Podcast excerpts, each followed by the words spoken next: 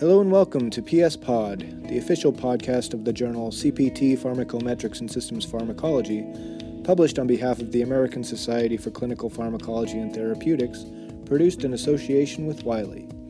On today's episode, we return to the topic of model-informed drug development and its importance within the context and framework of PDUFA VI. My guest today is Dr. Raj Madabushi. Welcome, Dr. Madabushi. Hi, my name is Raj Madabushi.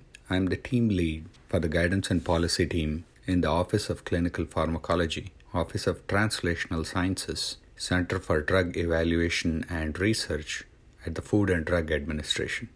My areas of interest include all things clinical pharmacology and drug development, especially as they pertain to developing guidances and policies. I am also the point of contact for the Model-Informed Drug Development Pilot Meeting Program for the Center of Drug Evaluation and Research. Thank you, Dr. Madabushi, and welcome. First question, what is model-informed drug development? Model-informed drug development is an approach that utilizes mathematical modeling of data on drugs obtained from a wide range of sources, such as in vitro, preclinical, and clinical experimentation to inform drug development and decision-making. Model-informed drug development, or MIDD as it is abbreviated, is not something new. In fact, several different monikers such as model-based drug development, MBDD, or model-informed drug discovery and development, MID3, have been used in the past to describe the range of activities under MIDD. Under the sixth iteration of the Prescription Drug User Fee Act, also known as PDUFA VI, model-informed drug development is defined as an approach that involves developing and applying exposure-based biological and pharmacostatistical models derived from preclinical and clinical data sources to inform drug development and decision-making. In summary, it's an approach that leverages our understanding of biology and pharmacology to develop mathematical models that can in turn be used to address issues pertaining to drug development and clinical use. What are the projected benefits of MIDD? Over the last 2 decades, model-informed drug development approaches have demonstrated the potential to streamline and accelerate the development of new medical products. The range of applications span from increasing the probability of success of drug development programs by aiding in the selection of the right dosing, duration, and patient populations.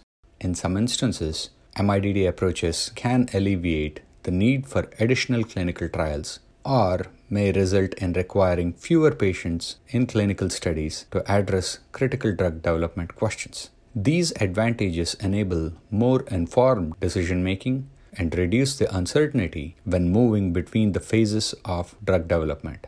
Model-informed drug development approaches are also valuable in the regulatory context to inform clinical trial planning, drive approvability and labeling decisions, provide supportive and in some instances even pivotal evidence of effectiveness and safety in difficult-to-study scenarios, and may obviate the need for unnecessary clinical trials. Model-informed drug development approaches have the potential to provide insights about the benefits and risks of new therapies beyond the primary intent of the clinical trials. For example, MIDD approaches can address questions such as, is there a need to optimize the dosing of new therapy?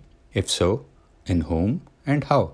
Can we provide dosing for certain subpopulations excluded in clinical trials but do exist in the clinic?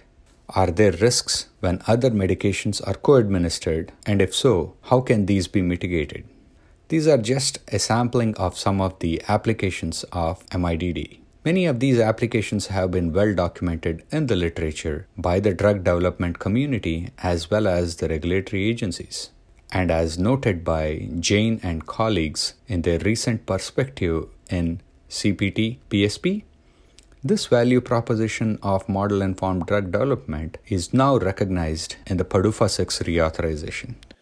Why is there a need for a holistic and integrative approach for advancing MIDD?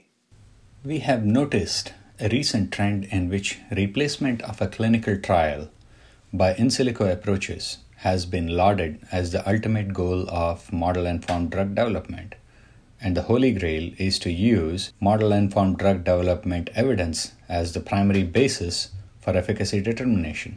Although we agree that in some cases, MIDD evidence can and has been used as the primary basis of efficacy determination, we also caution against placing disproportionate emphasis on replacing an efficacy trial with modeling and simulation as a paramount goal of model-informed drug development. This valuation of MIDD's ultimate utility risks de-emphasizing the breadth of opportunities in which model-informed drug development can be leveraged and can set an unrealistically high standard against which the success of MIDD will be measured. It should be noted that despite 2 decades of experience and success, model-informed drug development approaches are not universally accepted across all the therapeutic areas, underscoring the need for increasing stakeholder familiarity and acceptance of MIDD approaches.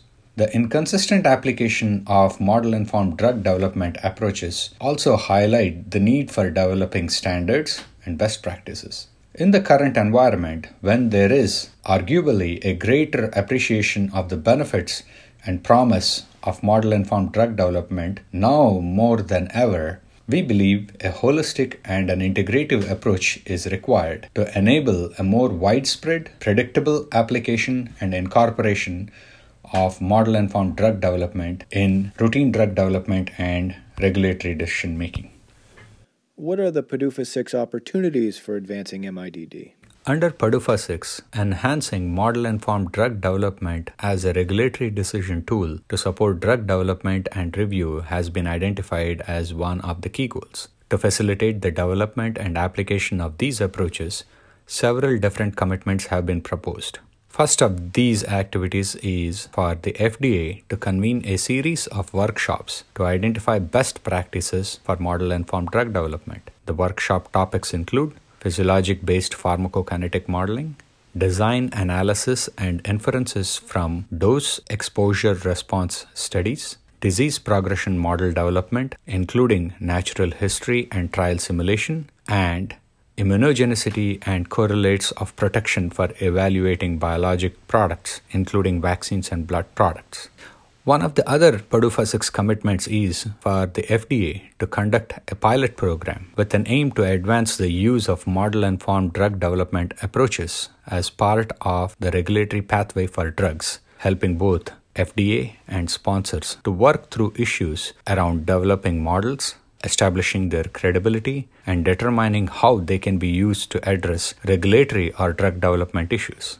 In addition, under PDUFA VI, FDA will also develop a new guidance or update an existing guidance on MIDD and also update policies and procedures as appropriate to incorporate guidelines for the evaluation of model-informed drug development approaches. Lastly, the PDUFA VI goals letter also has specific provisions for the FDA to increase the staff capacity and expertise. We believe that the commitments laid out under the PDUFA VI provide an opportunity to advance model-informed drug development in a holistic and integrative manner. How are the PDUFA VI opportunities expected to achieve this holistic and integrative advancement of MIDD? For starters, the MIDD meeting pilot program provides an avenue for direct engagement between the drug developers and the FDA review team on product-specific issues in which model-informed drug development approaches are being proposed. This avenue is also intended to provide ample opportunity for key decision makers to engage in a dialogue within the setting of the multidisciplinary team to fully discuss the proposed approach, including its putative value and limitations.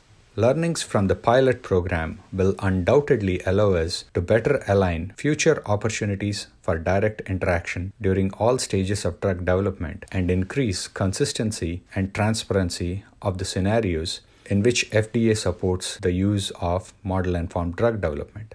The commitments to convene public workshop under PDUFA VI provide opportunities to develop standards and best practices that can lead to consistent application and evaluation. Public workshops will allow us to explore past practices, current state, and aspirational goals for MIDD in various scenarios. Subject matter experts and non-technical experts alike are afforded opportunities to come together and identify needs based on collective drug development, regulatory, scientific, and therapeutic area experience.